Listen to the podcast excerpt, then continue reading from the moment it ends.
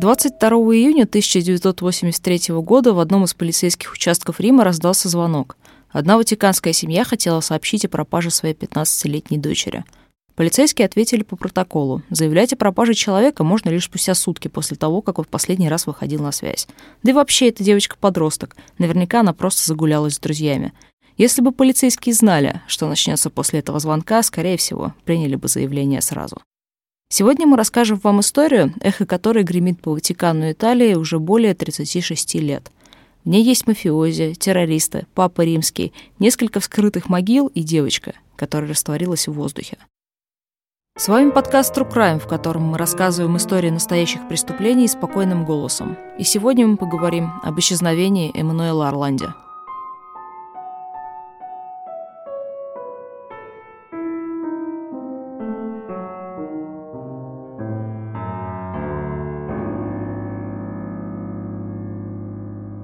Эмануэла Орланди родилась четырнадцатого января тысяча девятьсот шестьдесят восьмого года. Она была четвертым из пяти детей в семье Эрколя и Марии Орланди. Про мать Эмануэла особо ничего не известно. Отец ее работал клерком, но не простым. Он был потомственным служащим Ватикана. Чем конкретно он занимался, неизвестно. Не то работал в Ватиканском банке, не то непосредственно при Папе Римском. Известно лишь, что благодаря его статусу семья Орланди могла жить в Ватикане, государстве, где имеют право проживать только представители духовенства и сотрудники папской охраны. Там настолько мало народу, что в тот самый тысяча девятьсот восемьдесят третий год в Ватикане не было зарегистрировано ни одного новорожденного. Брат Эмануэла Пьетро рассказывал, что они могли разгуливать по ватиканским садам, как по собственному двору. «Мы чувствовали себя так, как будто жили в самом безопасном месте на земле», — вспоминал он.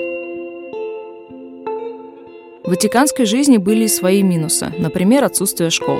Дети семьи Орланди посещали римские учебные заведения. двадцать второго июня летние каникулы уже были в разгаре, но Эмануэла продолжала ездить в Рим три раза в неделю на уроки флейта. В тот день она как раз собиралась в музыкальную школу, но опаздывала. Ехать предстояло на автобусе, а потом еще идти пешком. Девушка попросила старшего брата проехаться с ней, но у Пьетро были свои дела. Они даже немного поругались, и Эмануэла ушла, хлопнув дверью. Это был последний раз, когда Пьетро видел свою сестру. На занятия девушка опоздала. Как потом рассказывал свидетель, сотрудник дорожной полиции, по пути в школу она остановилась поговорить с незнакомцем в зеленом бэ эм вэ.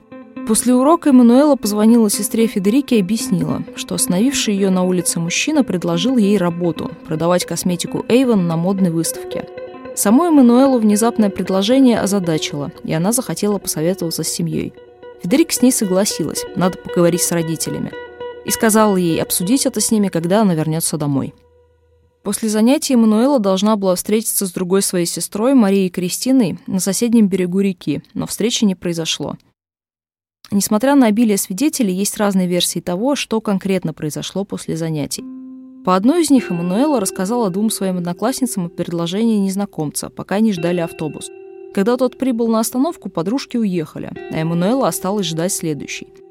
По другой версии, Эмануэла говорила только с одной подругой, но зато рассказала ей, что встретится сегодня с незнакомцем и предупредит его о том, что хочет поговорить с родителями. Потом она уехала на автобусе, и подружка видела, как девушка разговаривает с другой пассажиркой, рыжеволосой женщиной. Какая из этих версий верна, неизвестно, но Мария Кристина в тот день вернулась домой одна. Эмануэлу Орланди больше никто никогда не видел.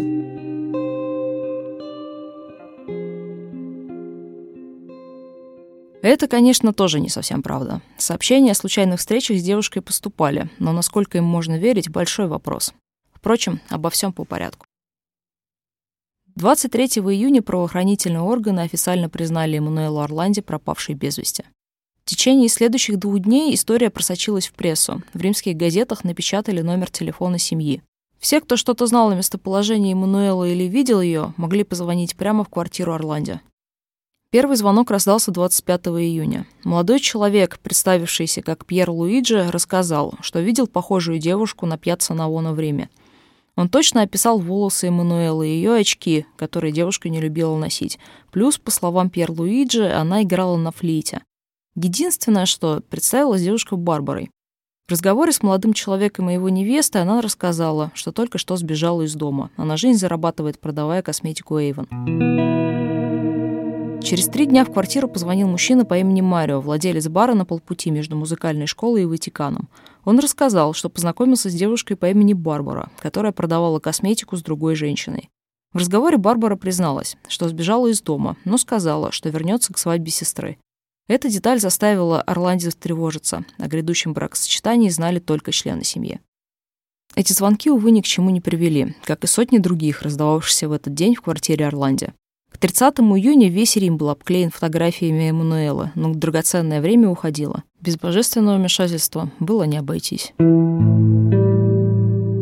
Папа Римский Иоанн Павел второй был не совсем обычным человеком и не совсем обычным папой. Полиглот и поэт, он до последнего был уверен, что свяжет свою жизнь с театром или наукой, ибо служить Богу недостоин. Вместо этого он стал одним из самых молодых понтификов в истории, принимал у себя Кастро и Горбачева, пережил два покушения и неоднократно просил прощения за зло, причиненное католиками. Что конкретно побудило Иоанна Павла второго вмешаться в дело об исчезновении Эммануэла, неизвестно. Сам он говорил, что близок с семьей Орланди. Это вполне могло быть и правдой. По некоторым данным, отец семейства занимался организацией аудиенции понтифика. третьего июля после публичной молитвы папа обратился к гипотетическим похитителям Эммануэла и призвал их вернуть девочку домой. Это обращение не только привлекло к делу Эммануэла национальное внимание, но и стало первым признаком того, что версию похищения рассматривают всерьез. Реакция не заставила себя ждать.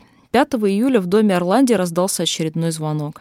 Говоривший не представился, но сотрудники властей, которым потом тоже удалось с ним пообщаться, прозвали его американцем из-за характерного акцента. Американец заявил, что Эммануэла жива и находится у них. Девушку пообещали освободить в обмен на турецкого террориста Мехмета Али Агджу. С этим заявлением ситуация усложнилась многократно. Помните, чуть раньше мы упомянули два покушения на папу римского. Первое из них произошло за два года до исчезновения. тринадцатого мая тысяча девятьсот восемьдесят первого года Иоанн Павел получил тяжелое огнестрельное ранение в живот во время проезда по площади Святого Петра. Стрелка схватили на месте. Им оказался член турецкой группировки «Серые волки» Мехмет Али Агджа. В момент похищения Эммануэла Мехмет уже давно и прочно сидел в тюрьме, отбывая пожизненный срок за покушение. Понятное дело, что об освобождении такого преступника речи даже не шло. Всего американец связывался с властями шестнадцать раз, пока звонки не оборвались двадцать седьмого октября тысяча девятьсот восемьдесят третьего года. Он был не единственным звонившим, требовавшим освобождения Агджи взамен на Эммануэлу.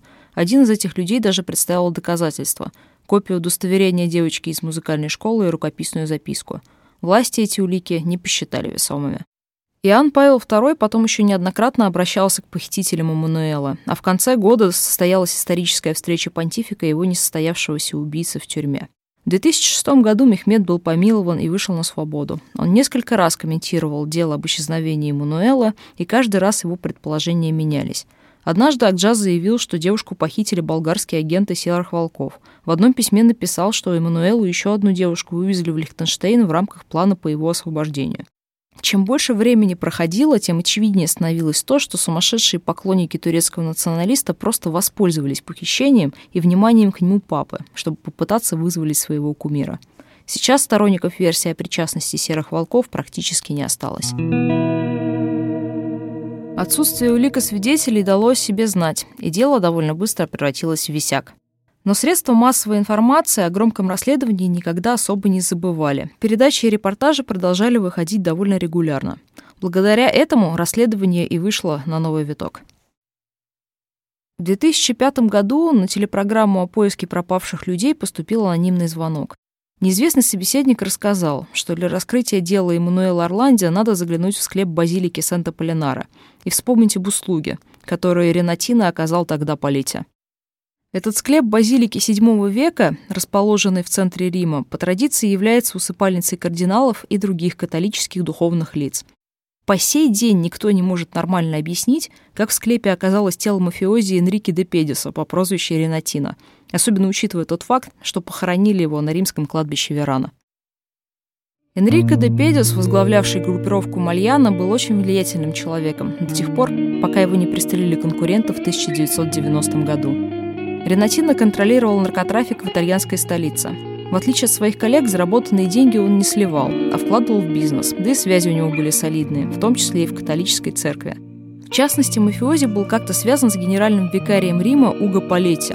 Ходили слухи, что тот даже приходился ему отцом. По одной из версий, свое место рядом со святыми Ренатино заслужил благодаря щедрым пожертвованиям Ватикану. По другой, захоронению мафиози поспособствовал лично Полетти. Но есть теории, и более конкретная.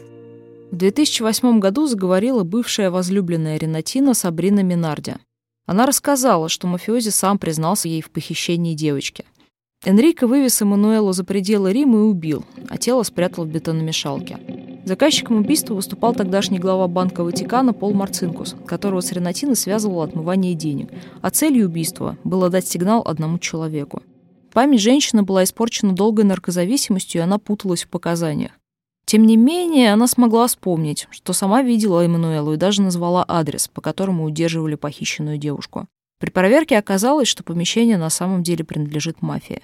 Полиция обыскала подвал и обнаружила там фрагменты цепи, но ничего конкретного доказать не удалось. В две тысячи одиннадцатом году свою версию представил бывший член банды Антонио Манчини. Он рассказал, что в восьмидесятых банда была очень недовольна Банком Ватикана, так называемым институтом религиозных дел.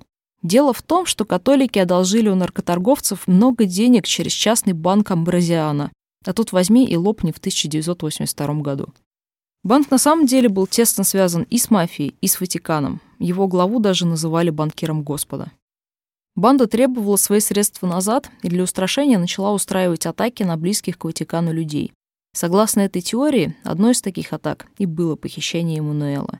Помните, мы упоминали потенциальную работу ее отца? Ренатино же наградили местом в склепе за то, что он уговорил членов банды отказаться от этих атак. Доказательств словам всех этих уважаемых людей не было, но слишком много пальцев показывали в одну сторону. Плюс останки мафиози давно уже пора было вытащить из древней базилики. четырнадцатого мая две тысячи двенадцатого года полиция эксгумировала тело де Педиса, но анализ образцов из склепа ни к чему не привел. Следствие опять зашло в тупик. Общественная одержимость делом тем временем не угасала. Доходила до абсурда. В две тысячи восемнадцатом году при строительных работах на территории посольства Ватикана в Риме были обнаружены человеческие останки. По Италии сразу поползли слухи о том, что кости принадлежат Эмануэле, ну или хотя бы хоть как-то связаны с ее делом. Тогда не выдержала уже и семья Орланди. «Понятия не имеем, почему вы связали это с делом Эмануэлы. Мы до сих пор спрашиваем себя, почему вы нашли какие-то кости и сразу решили, что это она», заявила тогда адвокат семьи. Орланди, конечно, были правы. Все-таки Рим очень старый город, и костей там закопано предостаточно. Анализ ДНК показал, что останки принадлежали мужчине, умершему где-то во втором-третьем веке нашей эры. В две тысячи девятнадцатом году к родственникам Эмануэлы обратился очередной аноним. В его письмо была вложена фотография статуи ангела с подписью «Смотрите, куда указывает ангел». Расположенное на Тевтонском кладбище в Ватикане захоронение девятнадцатого века всегда так и называлось – «Склеп ангела». Последний покой в нем нашли две особы королевских кровей – две принцессы. Семья Орланди обратилась к Ватикану с просьбой тщательно исследовать захоронение. Проведенный анализ показал, что дата установки статуи не соответствует указанной на плите, а могилу вскрывали по меньшей мере один раз. Тут Святой Престол отвертеться уже не мог. Пришлось давать разрешение на вскрытие захоронения. одиннадцатого июля ватиканская полиция в присутствии родственников Эмануэла вскрыла могилу, но та оказалась пустой. То есть вообще пустой. Тела принцесс тоже пропали. Эту загадку, впрочем, удалось разгадать довольно быстро. При исследовании территории кладбища эксперты обнаружили под зданием неподалеку две погребальные камеры, а в них сотни костей и тысячи отдельных фрагментов. Криминалисту, изучавшему кости, удалось найти останки принцесс, но следов Эмануэлы в этой находке не было. Все остальные останки были еще древнее. Это, конечно, не все версии исчезновения Эмануэлы Орланди, возникшие за тридцать шесть лет. Неоднократно звучали теории о том, что девушка, а сейчас уже женщина, жива и проживает за границей. Переучилась в ислам, пошла в монастырь. В две тысячи семнадцатом году один журналист опубликовал документ, в котором говорится, что Ватикан нашел Эмануэлу и оплачивал ее жизнь в Лондоне, но подтвердить подлинность бумаг не удалось. Ватиканский экзорцист Габриэле Амор вообще заявил, что Эмануэлу похитили для участия в секс-вечеринках и убили сотрудники ватиканской полиции. Амор, правда, всегда любил интересные заявления. Он, например, говорил, что йога и чтение Гарри Поттера — это сатанизм, а Ватикан уже давно одержим дьяволом.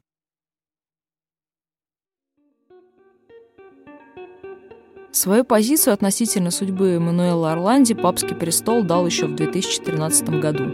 Во время встречи с родственниками девушки папа Франциск сказал, что Эмануэла находится на небесах. Пьетро с ним не согласился. «Пока нет доказательств обратного, я буду верить, что она жива. И надеюсь, что вы поможете мне найти правду», — сказал он тогда. Понтифик вновь повторил, что девушка находится на небесах. После этого Пьетро несколько раз пытался добиться встречи с папой, но теперь престол отказывается с ним разговаривать. Возможно, это как-то связано с тем, что старший брат Эмануэла никогда не стеснялся критиковать Ватикан за секретность и нежелание сотрудничать. Он уверен, что Иоанн Павел второй, как и последующие папы, точно знали и знают, что произошло с его сестрой, но не хотят рассказывать, чтобы не навредить облику церкви. Поговаривают, что с доводами Пьетро согласны и итальянские правоохранительные органы, но сделать по этому поводу они ничего не могут. Когда Эмануэла пропала, Пьетро был еще совсем молодым человеком. Сейчас у него полная голова седых волос. Отец семейства давно умер, матери подходит девяносто лет. Все эти тридцать шесть лет Пьетро ни на секунду не забывал о своем последнем разговоре, а точнее споре, со своей сестрой. Никогда не переставал думать, а что бы было, если бы он согласился тогда поехать с Эмануэлой. И до дня своей смерти он не перестанет искать правду. «Мне часто говорят, брось ты это, наслаждайся жизнью, не думай об этом, но я не могу бросить. Пока я не пойму, что с ней случилось, я не успокоюсь». С вами был подкаст True Crime. Спасибо, что были с нами. Присоединяйтесь к нам в следующий раз, и мы расскажем историю о том, что найти убийцу еще не значит, что все закончилось. Берегите себя и своих родных. Всего вам доброго.